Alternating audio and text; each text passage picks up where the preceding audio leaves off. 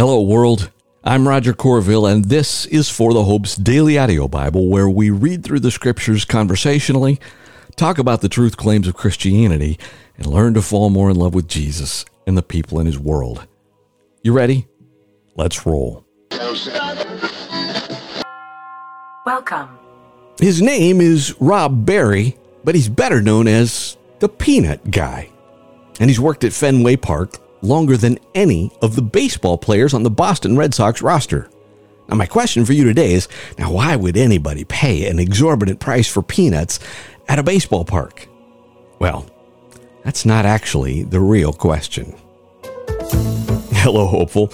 Welcome to For the Hope's Reflection, where we pause our Monday through Saturday reading through the Bible in a year time together to do a short reflection on Sundays and special days. And we will be back on our trek reading through the Bible in a year tomorrow. Now, the peanut guy has been selling peanuts at Fenway Park for 26 years, and I'm guessing some of the players there weren't even born yet when he started. But here's the thing he has figured out how to throw more accurately.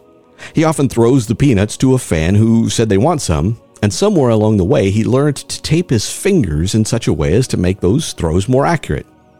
In a way, that creates value.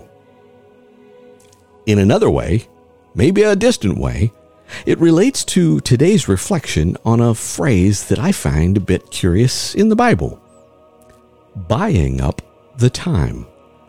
Buying up the time. Here's where it comes from. Ephesians 5 16 and 17 says, Pay careful attention then to how you walk, not as unwise people, but as wise, making the most of the time because the days are full. And that little insertion, making the most of the time, your translation might say something like making the best use of the time or making the most of every opportunity. That phrase in the Greek is literally buying up the time. Well, can we buy time? Well, in a way, the peanut guy helps the people in the stands buy time when they don't have to go get their own peanuts. And according to Paul, at least in a biblical sense, it goes hand in hand with living in a wise manner in light of awareness of evil in the world. Now, you've heard me muse several times in the last few weeks about life and work being, ideally, an integration of the material and spiritual. Well, they are. The question is just are we realizing it? And on the material side of the house, we have a limited amount of time between now and the end of this life to get stuff done, to maximize how we lay up treasures in heaven. And even in a material sense, we buy time when we are good stewards of resources.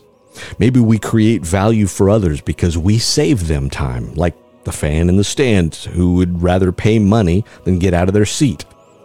Maybe we create value for our families by making sure we've saved for a rainy day. Maybe we do so by trusting God's provision.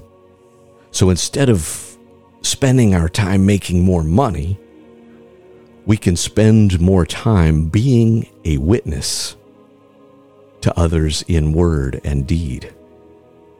Now, whatever your context, think about what Paul has written. Pay careful attention then, as a response, first to God's love and grace, to how you walk.